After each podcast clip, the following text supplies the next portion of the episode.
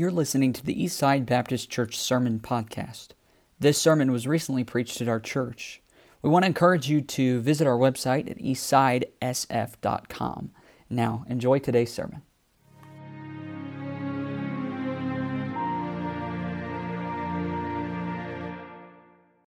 Well, good evening and welcome to our midweek service tonight. Sure, just want to take a moment to tell you thank you for, for tuning in. And I want to say how thankful I am to our church members who have been faithfully uh, tuning in and being engaged with each other uh, so much the last few weeks. And uh, who knows how much longer this will go. Um, all trends are pointing to a lengthier uh, time where we're having to do this, and especially with the numbers in Sioux Falls, the way that they have been going, especially this week. Uh, but I'm thankful for God's people being faithful however they can. I also love to see the pictures and uh, the connection and the engagement with each other. Those interactions are very important right now. And I also personally can't tell you how thankful I am to those that give me direct feedback after the services. Uh, it, I, love, I love that uh, you're, you're sensitive to that and that you're uh, just the thoughtfulness of that. It really does mean a lot to this pastor, especially when you don't um, you get much uh, response here. And I love the ones that are here. We've got a few in the room every service. Uh, there's only so much response they can give.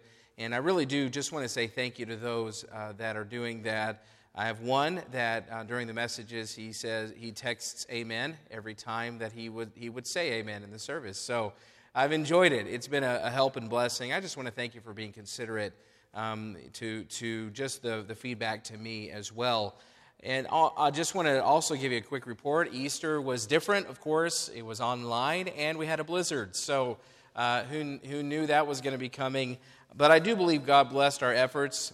We had good service engagement. We had a number of people view uh, the video, and we all, even though I just want to tell you this too, we had a guest uh, that filled out the guest card online, and so I was excited about that.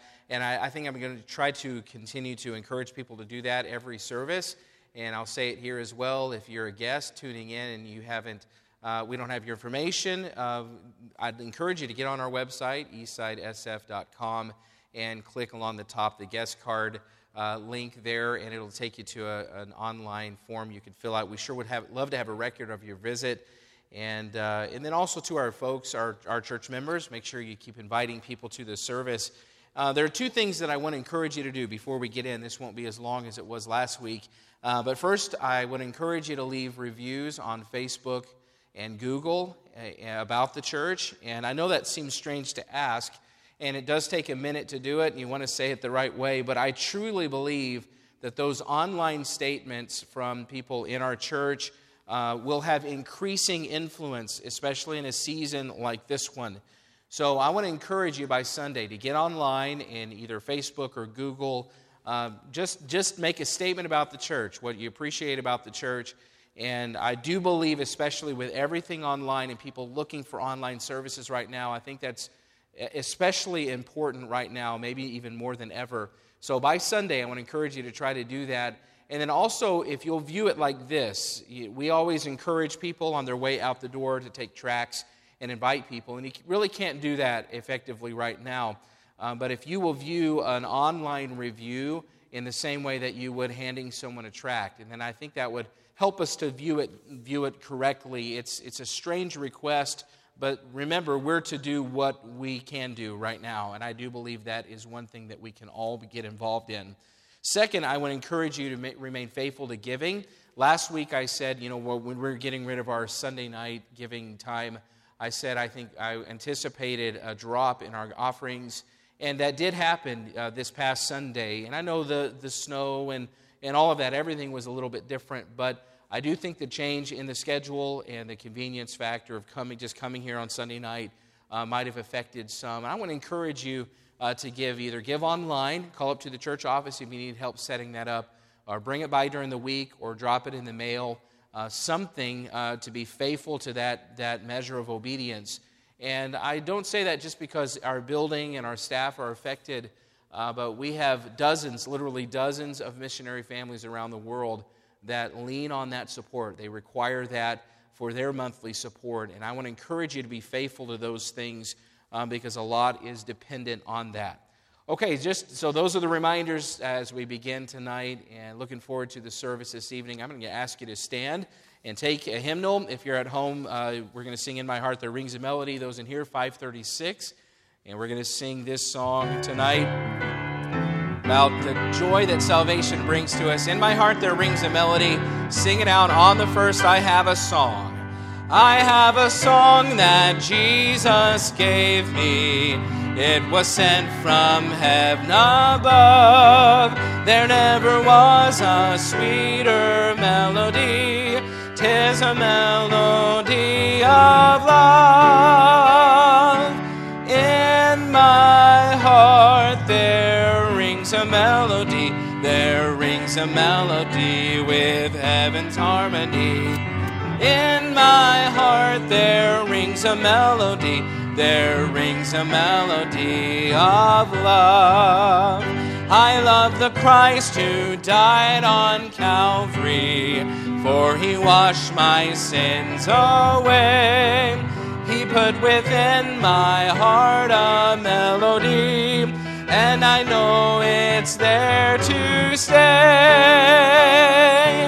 In my heart there rings a melody there rings a melody with heaven's harmony. In my heart there rings a melody, there rings a melody of love. On the last, twill be my endless theme in glory.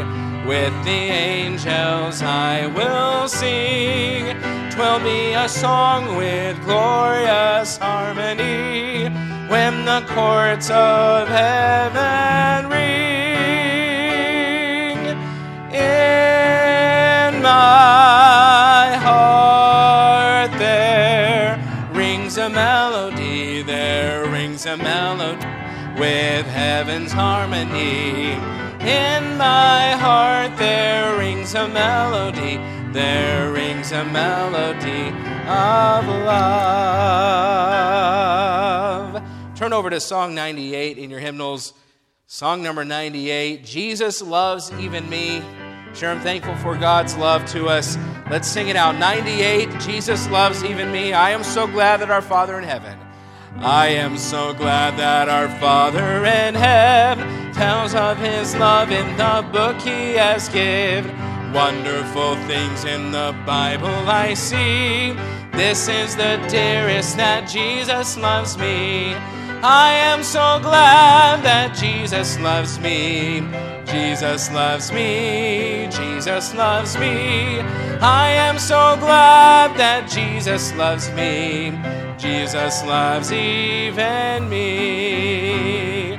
Though I forget him and wander away, still he doth love me wherever I stray. Back to his dear loving arms I would flee when I remember that Jesus loves me. I am so glad that Jesus loves me. Jesus loves me. Jesus loves me. I am so glad that Jesus loves me.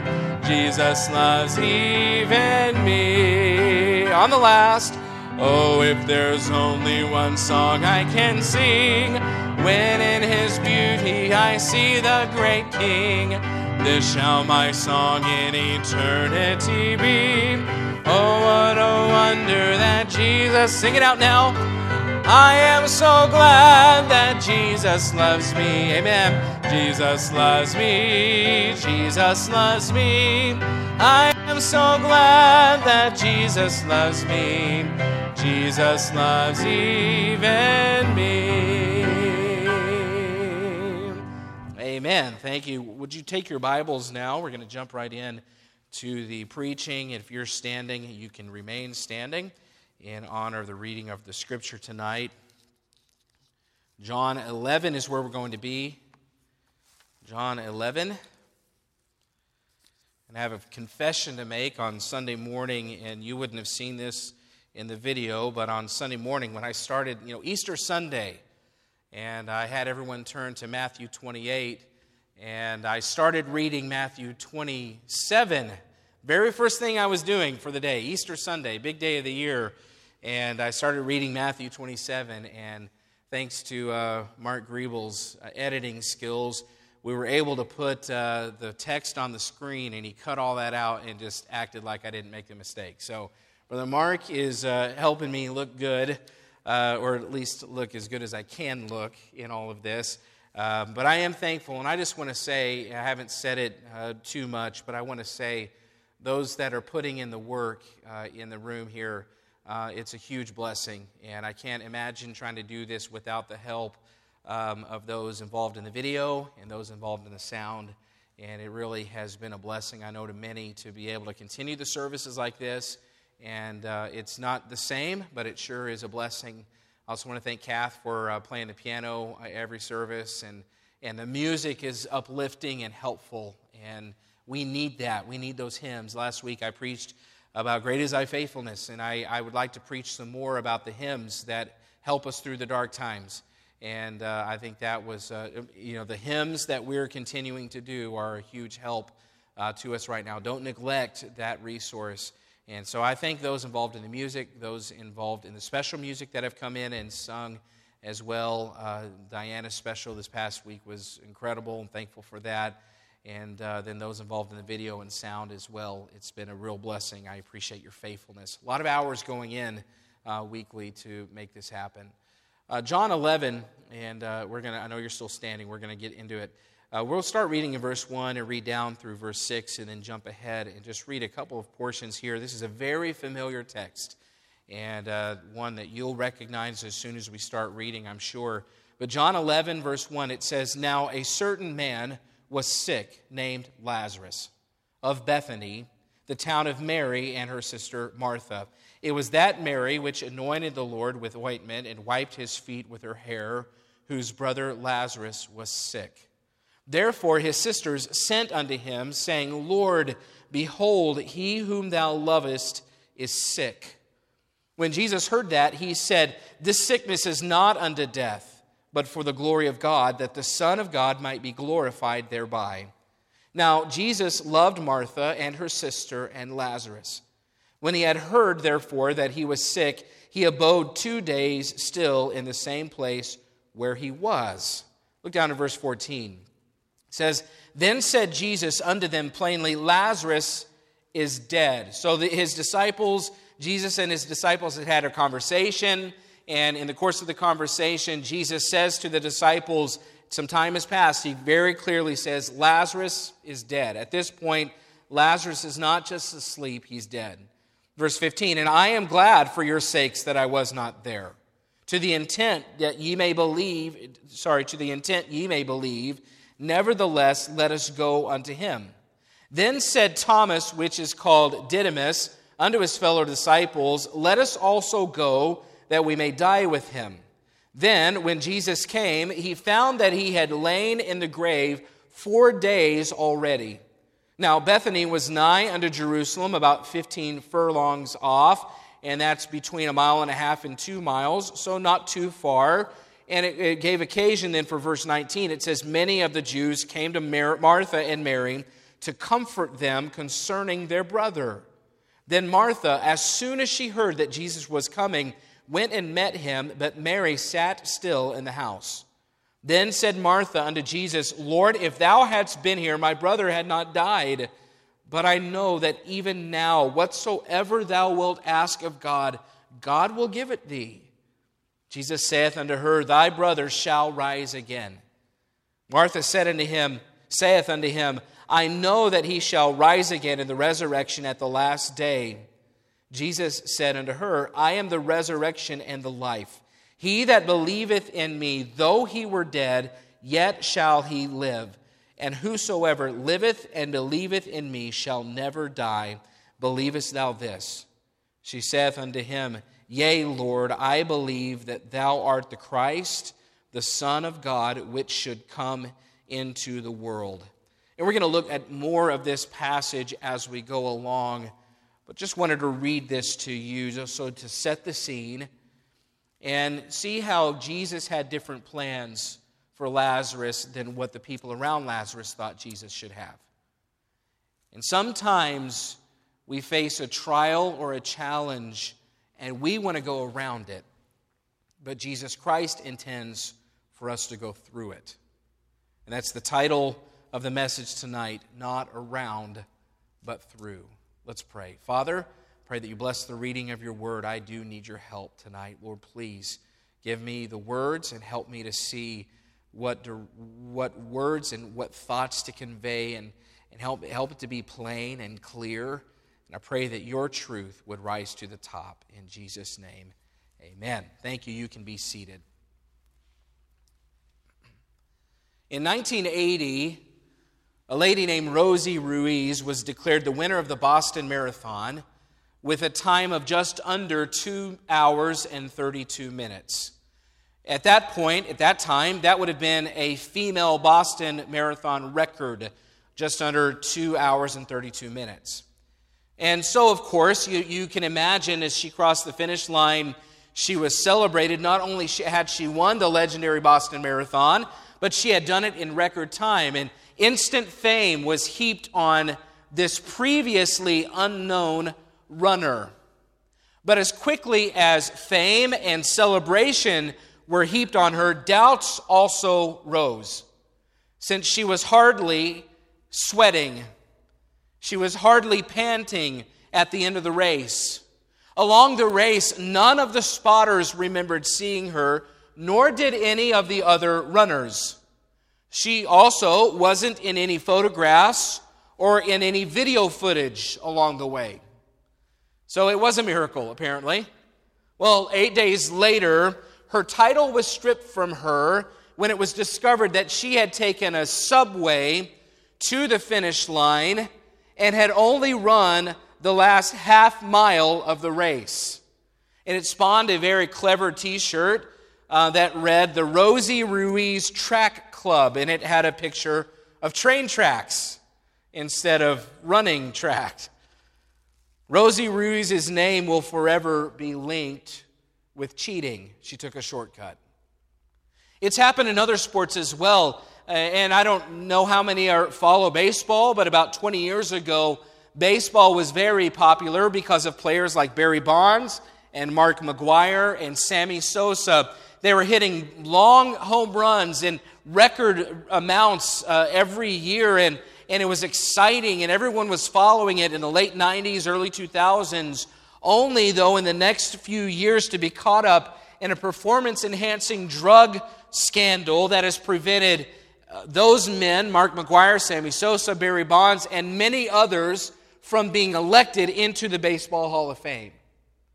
I think about a man named Lance, Lance Armstrong, one of uh, the great road racing cyclists that we've ever seen. He won the Tour de France seven times before being disqualified after doping allegations in 1999.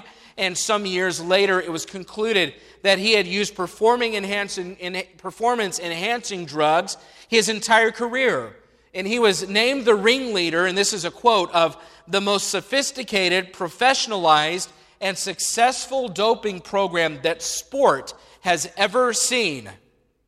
His name will forever be, will be forever connected to cheating, his name will never be respected again.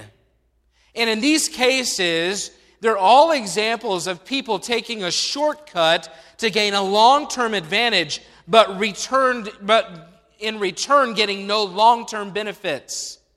Rosie Ruiz crossed the, the finish line first and she was celebrated, but her name forever is equated with cheater.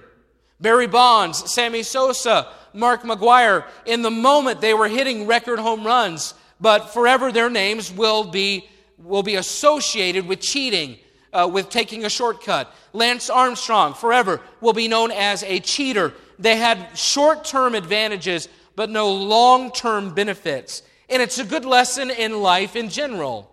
If you're trying to lose weight or you're trying to get in shape, taking a shortcut may feel better, and it surely does feel better in the moment. Uh, you get some relief from the pain, but it doesn't help you in the end if your goal is to get in shape or to lose weight. If, if kids, those of you in school, if, if you have schoolwork to do, cheating is never a good option, but it's pretty tempting. It's tempting to take a shortcut and get your work done faster or to take a shortcut cut and get a better answer on a test or a quiz, but you're better off learning the material and doing your best instead. A shortcut might get you a better grade in the moment, but you miss out on the goal of learning in the long term. At work, your approach to your job, it can be the same in that you can do the minimum and just do enough to get by. Or, uh, or you could refuse to take training seriously and not really take any of it seriously, just to do what you have to do to get by. But you'll have less, and you'll have less pressure. In the meantime, it'll be easier for you. But in the end, you won't do quality work, and you will limit your effectiveness, uh, your effectiveness to advance in the company. Listen, it is human nature to want to avoid pain and difficulty. None of us like to hurt. None of us like the difficult moments. We'd rather have something easy than work through something that's hard. And when it comes to challenges, we would rather go around than through. And Mary and Martha and the disciples, they have that lesson to learn here in John 11. Lazarus, the brother of Mary and Martha, is very sick. So his sisters send a message to Jesus and they say, Behold, he, he whom thou lovest is sick. So obviously, Jesus has great affection for this family. Uh, they, he loves them. It, it even says later. So they assume by sending a message that Jesus would come and help them. I mean, he would, this is a challenge. He's sick. By sending a message, they're thinking that Jesus will come to their rescue and help them go around the trouble. And yet we see something very different in Christ's response. It's interesting how he responds. He responds in three ways in this passage, makes either three statements or by his actions that seem opposite of what we would imagine someone would respond. His first response is in verse 4. After he hears the message that Lazarus is sick, look what he does. It says in verse 4 when Jesus heard that, he said, his first, the first phrase out of his mouth is, This sickness is not unto death. I mean, he goes on to say it's for the glory of God, that the Son of God might be glorified thereby, and we'll talk about that in just a moment. But his first phrase, this sickness is not unto death, it almost sounds like Jesus is saying, Oh, don't worry about it. It's really not that big of a deal. Have you ever felt like you went to someone with a problem or someone with a challenge and you really kind of poured yourself out to them and they heard it and then they were almost dismissive of your problem? Almost like they didn't really catch it or it wasn't a big deal to them. You're trying to make it be a serious moment, and yet they almost ignore what you're saying. Now, listen, I'm not trying to say that's what Jesus is doing here, but in some ways it sounds like he's saying, ah, this is no big deal. When in reality, we know that it is a big deal because Lazarus dies. We also learn Jesus has other purposes, though, and we'll get to that later. I mean, in some ways, it sounds almost like people, what people are accusing President Trump of doing um, with COVID 19 when it first became known. And even Fauci this week, he made some statements basically saying if we had acted sooner, there would be fewer that die. Well, of course that's true. I mean, of course it's true. If we had acted sooner, uh, that wasn't even the point of his statement, but then the media takes in and runs with it and makes it seem like President Trump was flippant about it. No big deal. I don't really care. And now look where we are. Now, we also know on the other side of that, it's not, it's not good leadership. It wouldn't have been wise for President Trump to overreact and cause massive panic, and, and if, especially if it doesn't turn into something significant. I mean, if you look back, many authorities, many news outlets, not just President Trump, downplayed this at first. It was not a big deal to everybody. It was not on everyone's radar as much as they would have you believe that it was. But when something turns into something big, it's tough if it seems like somebody downplays how big it is to you. If it's a big deal, if it's a troubling time to you, like Mary and Martha are dealing with their brother and he's nigh unto death, and they've uh, and they're assuming that Jesus will jump to their aid, but he says, This sickness is not unto death. So it's a little head scratching. Look at his second response. And this is not so much what he says, but what he does in verses 5 and 6. Now, Jesus loved Martha and her sister, Mary, and Lazarus. And when he had heard, therefore, that he was sick, He abode two days still in the same place where he was. So his first response is, ah, it's no big deal if, if they're misinterpreting. His first response, no big deal. His second response, he stays two days longer where he is. And it just doesn't seem right. I mean, it says Jesus loved these three there in, in verse 5. Now, Jesus loved Martha, Mary, and Lazarus. So obviously he loves them, but, but his actions almost lead us to believe he doesn't care. It's almost, he says, Yeah, I love them, so I'm not coming. That's almost what he does. That seems like the opposite of love to most people. When we think that someone has a serious need and we love them, our first move is not to sit down, our first move is to go to them. You wouldn't say, I love you so much that I'm not going to help you. That's not the way it normally works. No, you would say, I love you so much, I'll be right there. You ever had somebody drop everything for you in your moment of need? They drop everything for you and they come to your aid when you need them. It's an expression of love. It's, that's how we view love. But we have to assume, though, that there's another way to express love because Jesus Christ is God and we know, he, we know that He loves these people but he waits. He must have a reason.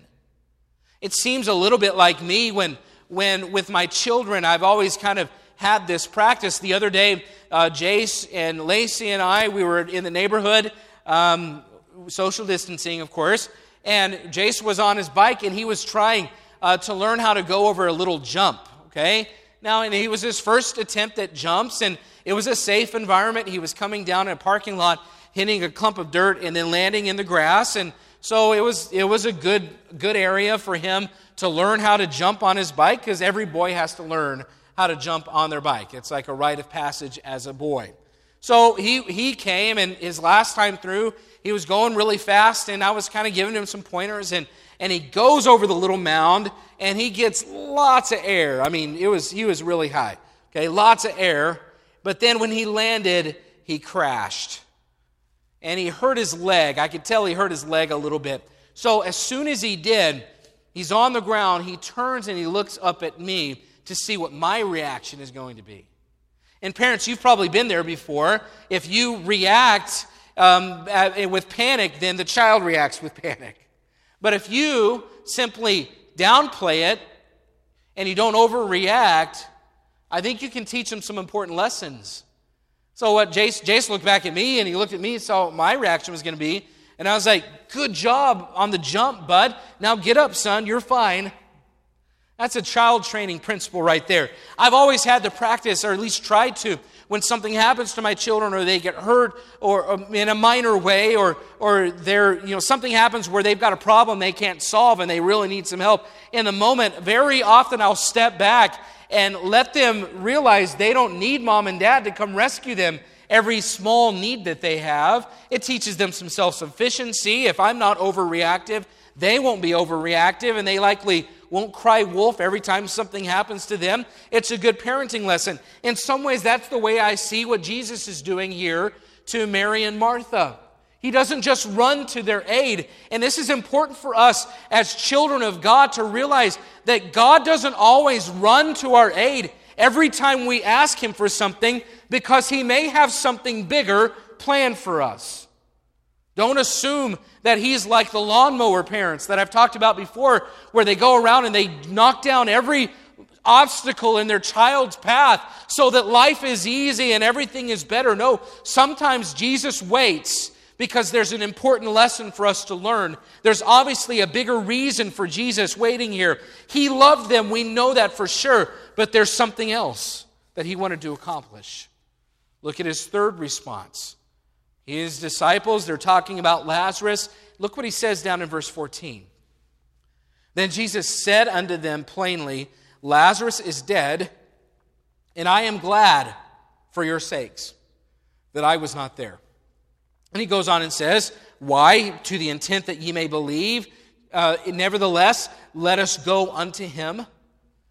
But if, if you're just listening to his statement here, he says, I'm glad I wasn't there. Now, I know he didn't say it that flippantly, but in my mind, I would be thinking, wow, I, I know he gives a reason for his action, but if, if I'm not careful, that sounds a little insensitive to hear Jesus say that. I'm glad I wasn't there. I mean, it doesn't seem like the right response if you really love somebody. I mean, I've read stories even uh, through all of the ordeal with COVID 19 about people that because they're sick, they're quarantined and they're alone in their hospital rooms and their families can't even come in to see them, and some are even uh, on their deathbeds and, and they're not allowed to have anybody come in and talk to them. And can you imagine? It just seems wrong to us to have somebody in a situation like that and they're alone and they're passing from life to death. It just doesn't seem right, does it? it our hearts go out to people that have been in that situation because we would rather be with a loved one when they pass away. But yet, here's Jesus saying, I'm glad for your sakes that I was not there. Consider these responses he says this illness is not really a big deal. It doesn't, he said it's not going to lead to death. Well, we know he's got something else in plan, plan, but that's what it sounds like. He says, I love him, but I'm, I'm not going to go. And he says, Lazarus died, and, and I'm glad I wasn't there. And it sounds insensitive. And it sounds like he doesn't care. But we already read in this passage that he loves these people. He loves Mary and he loves Martha and he loves Lazarus. So, what is going on? Well, look at back at verse 4. He says, This sickness is not unto death, but for the glory of God, that the Son of God might be glorified thereby. Look at verse 15. And I'm glad for your sakes that I was not there, to the intent that ye to the intent ye may believe. Nevertheless, let us go unto him. Do you see that God Jesus has something bigger in plan in store for this this circumstance. He's not just going to go and rescue everybody from having to go through something difficult. No, he says plainly, no, this sickness, it's for my glory. And as always, we find out that Jesus has bigger plans than, than what we can see. He, his ways are higher than ours. His thoughts are greater than ours, than our limited minds can conceive. Jesus has something else at play. He's wanting that, he's wanting this circumstance this circumstance to point to God's glory. He, he's wanting God to receive the attention and God, the Father, to receive the glory. And in the process, he's also wanting to build their faith, the, the intent that ye may believe, he says. He's making one thing very clear to Mary and Martha and the disciples, and that is he's saying, I'm in control of this circumstance. This trial that seems overwhelmingly negative to you is well within my capabilities. I can turn this negative into something positive. That's what he's saying. So, what does he do? Well, he allows the death to take place so that he can prove his power over it and remind everybody that's watching that there's nothing outside of his control. If he can raise Lazarus from the dead, then that will convince the ones watching they can trust him for anything else. He says that much in verse 14. If Christ had prevented this circumstance, his disciples would have missed out on an opportunity to increase their faith. Think about all the lessons they might have missed if they had gone around this instead of through it. They would have, uh, they would have missed the truth that Jesus knows what he's doing. His timing is always perfect. He's in control of every circumstance. He can turn something bad into something good. If Jesus has he had healed Lazarus, that would have been a miracle, wouldn't it? It would have been amazing. If Jesus, from where he was, miles away, could have healed Lazarus' body, it would have brought lots of glory to God. It would have been an incredible miracle. People would have been talking about it. They would have been reminded again that Jesus has power over disease. He had done that over and over and over again. Is that a good thing to know? Is it a good thing to be reminded that Jesus has power over a disease? Absolutely. Is it a good thing for us to remember that He is the great physician? Yes, it is. He has power over disease. But let me ask you this it is, is it even a better thing to know that Jesus has power over death? Yes, it is. As good as it is for us to be reminded that Jesus Christ is the great physician, it's even more important for us and important for them to be reminded that He has power over death. Because if He has power over death, there's nothing else we face that He can't handle. Death is our greatest fear, it's our biggest problem. It's enemy number one. The majority of the responses that we're seeing in our country right now are rooted in the fear of death. If Jesus had run to Lazarus and healed him right away, it would have convinced Mary and Martha that he was strong enough to heal diseases. But he wanted to convince them of something greater. He wanted them to have confidence not just in his power over disease, but in his power over death. If they had gone around the issue, if they had taken a shortcut, they would have missed that lesson. But by going through the challenge, they learned it firsthand. Going around the obstacle is, is understandable. I mean, it's easier, it's quicker, it's less painful. That's our human response. Why would I want to go through something that takes longer? Why would I want to go through something that's harder? Why would I want to go through something that's more painful? You know, our human response is take this cup from me, take this illness, take the trial. Take the financial hardship, Lord. Take this relationship problem I'm having. Give me a shortcut. It's easier and it's quicker and it's less painful. Take me around it. But going around causes us to miss the lessons that we would learn by going through. And according to this passage, the ultimate expression of love is not to prevent hardship. Love wants what's best, and what's best is not always what's easiest or what's quickest or what's less painful. No, Jesus' love for his children is obvious, but listen to this. His actions indicate that what's best for them is not the lessons avoided by going around, but the lessons learned by going through. I'm going to say that again. His actions of love indicate that what's best for his children is not the lessons avoided going around, but the lessons learned by going through. He says in verse 15, to the intent ye may believe. What's best for us is growth of our faith. We don't get that with shortcuts. You don't get stronger without exercise. You don't get smarter without study. You don't get better without practice. You miss all of that if you constantly hope and look for shortcuts. God desires for us to go through because it reminds us that He's in control.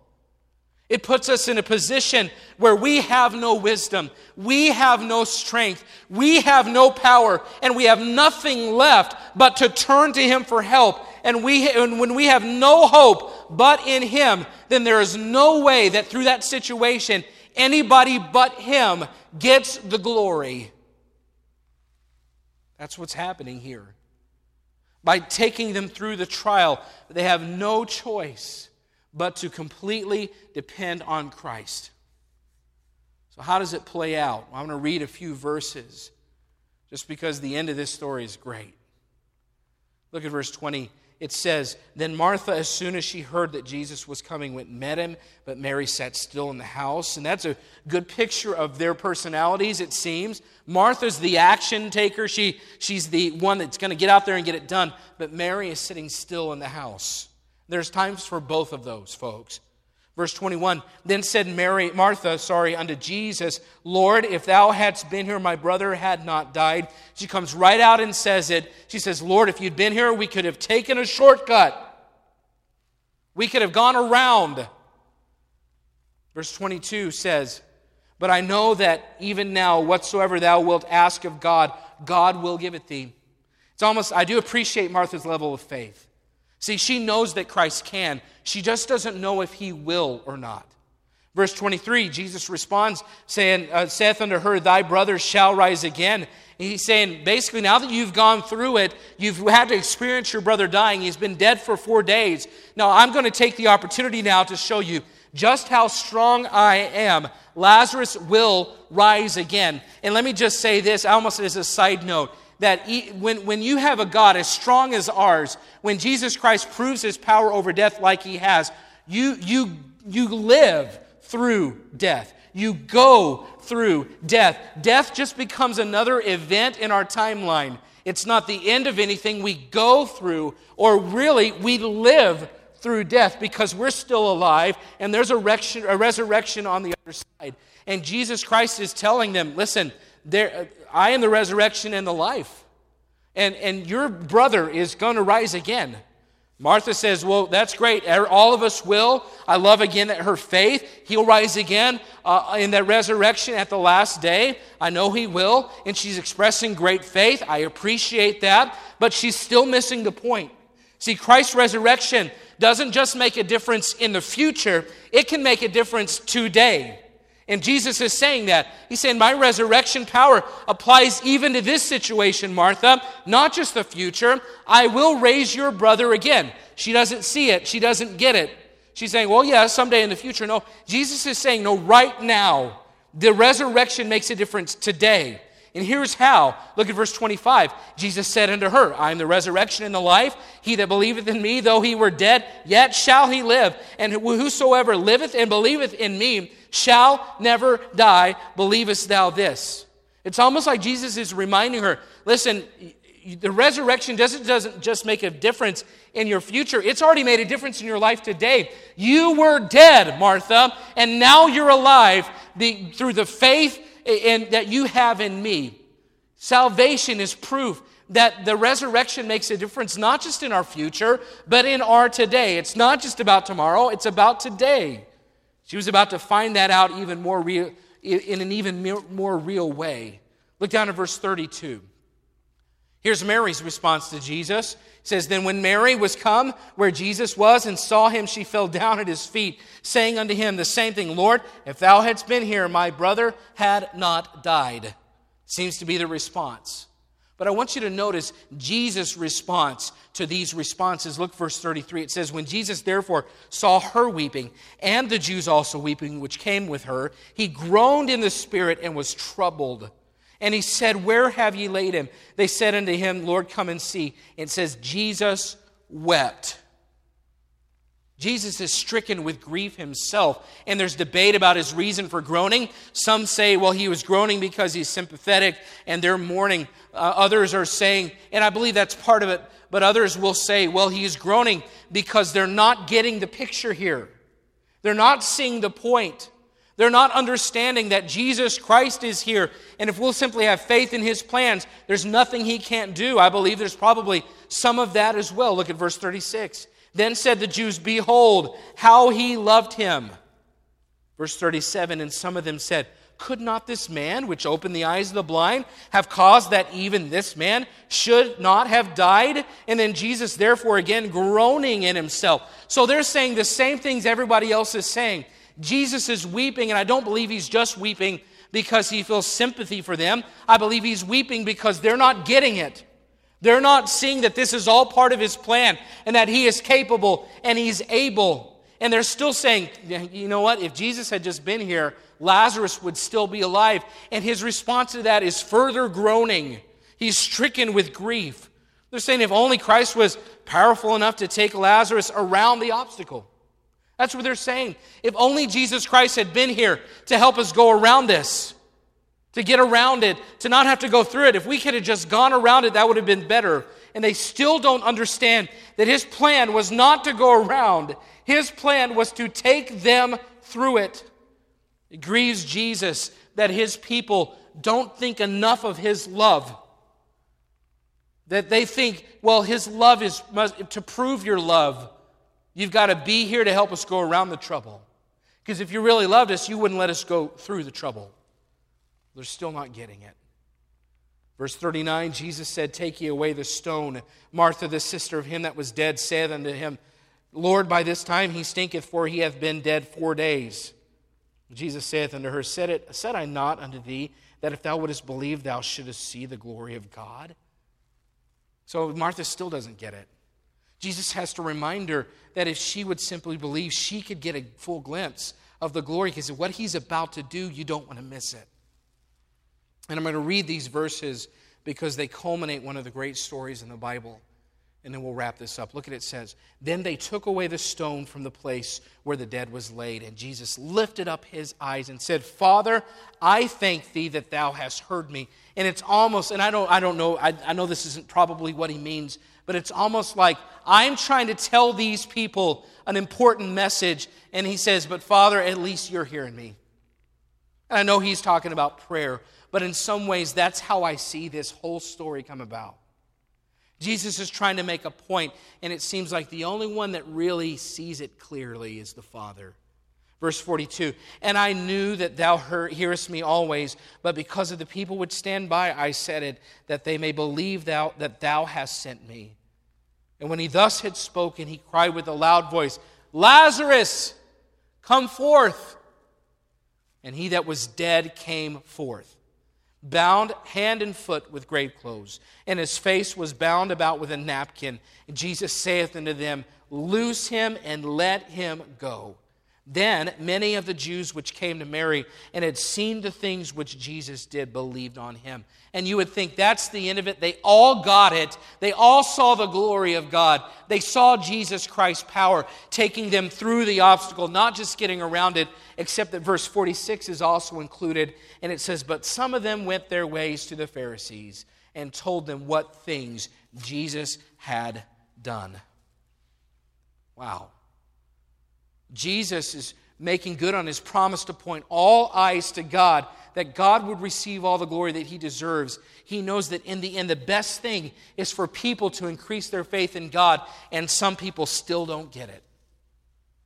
Jesus Christ wants to help them grow in their, love, in their faith, and he wants to do it by showing him his, them his love and power, and some of them still missed it. I mean, if he'd given them the shortcut they were asking for, they would have missed out on everything. Listen, we may be looking for a way around this, but God intends for us to go through. He's not interested in easier. He's not interested in quicker. He's not interested in less painful. He's interested in putting us in a situation where we have to trust Him because it's too big. He loves us so much that He doesn't want us to stay where we are spiritually. He wants us to take us from where we are to the next spiritual level. And, folks, we are facing difficulties. Let me give you a list of the subjects of phone calls I've gotten just this week from church members job loss, coronavirus symptoms getting tested, marriage struggles sin addictions, fear and anxiety, financial hardships, terminal illness. It's hard. It's difficult. But we have to battle the thought that God doesn't love us because He hasn't provided a shortcut around. No, instead, assume God does love us because He's providing an opportunity to grow by taking us through. And you think, well, it's just not fair that we have to go through the struggle and the hardship and the trial. But let me remind you this God's own Son had to go through. He prayed in a garden and he said, if it be thy will, Father, let this cup pass from me. Please. Because it was going to be painful and it was going to be hard and it would be difficult. And yet his own father said, No, you have to go through. Can you imagine what we would have missed if he had gone around? We would have missed eternal life. Listen, that's this is how God works. And knowing that means He doesn't leave us to do it by ourselves. If it's His plan for His children to go through and not always go around, then He holds our hand through it. We have His strength because we have none. We have His grace because we're at the end. We have His wisdom because we don't know anything. We have His help because we can't help ourselves. If He can take us through death, there's nothing else that He can't walk us through. I'd hate to get through a season of potential faith building like this and realize I spent the whole time asking for a shortcut, asking for a way around, rather than asking God to teach me lessons that will grow my faith going through. Based on your trajectory, will you be closer or further away from God when all this is over? See, if your answer is further, then this season will be missed on you. You'll be one of the Jews saying, if only he had prevented Lazarus from having to die. And then missing the fact that Lazarus walked out of the grave. Folks, if Jesus Christ can take us through death, he can take us through job loss. He can take us through the coronavirus. He can take us through a marriage struggle. He can take us, give us victory over a sin addiction. He can help us through fear and anxiety, and He can help us in our financial hardships, and He can take us through even terminal illness because death is not the end, it's something we go through. Folks, let me just remind you that Jesus Christ, if He has power over death, He has power not to just find you a way around it, but to find you a way through it. We need to stop looking for ways around and accept that sometimes God plan, God's plan takes us through.